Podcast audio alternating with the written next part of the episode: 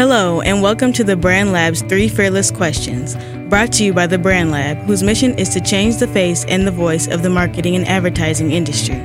This is Kiara, your Brand Lab student host, and I'm here today with our special guest, Stanley Lumax. Stanley Lumax is a Temple University graduate where he received a Bachelor of Arts in Journalism. He has worked at Wieden and Kennedy, Anomaly, and Nike.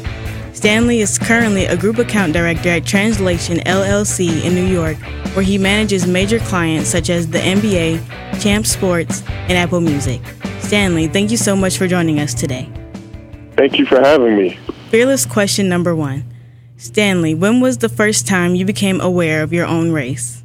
When I was a baby, my parents took me to Ghana, West Africa, where they're from, to live with my grandparents and my grandmother brought me back when I was four.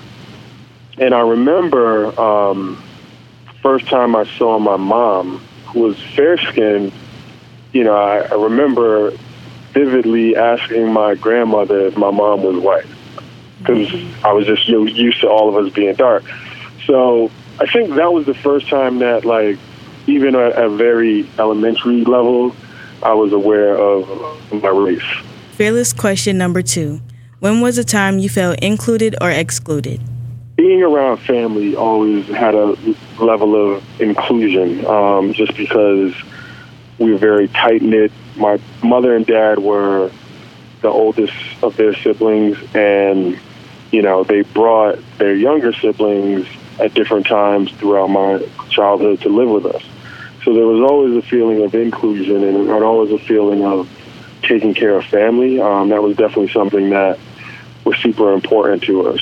Feeling excluded was probably something I felt very, very early on when I started going to school um, in in the states. Um, you know, growing up with parents that had accents and cooked different foods and wore different clothing and things of that nature always made me stand out. It wasn't really until I just discovered hip hop and you know um, groups like Public Enemy, KRS One, the Jungle Brothers, where I, I really started to appreciate uh, the fact that my roots were, you know, from Africa, and there was something to be proud of. Um, and listening to that music led me to discover Malcolm X and Assata Shakur and different you know, books, but I, definitely feel like that was a turning point for me in terms of, you know, um, appreciating where I was from. And finally, fearless question three How have you seen diversity impact your creative process? Well, I mean, I think diversity is, is a necessity. Um, I, I, actually wrote a article uh, recently about the importance of diversity. When diversity is in a room, you have the opportunity to not only come up with one idea, but multiple ideas from different perspectives. And I think perspective is what what leads to good work.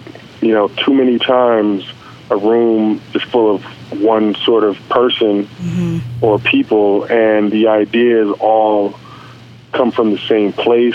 They don't consider um, the nuances of the people that they're talking to or the people that they're featuring.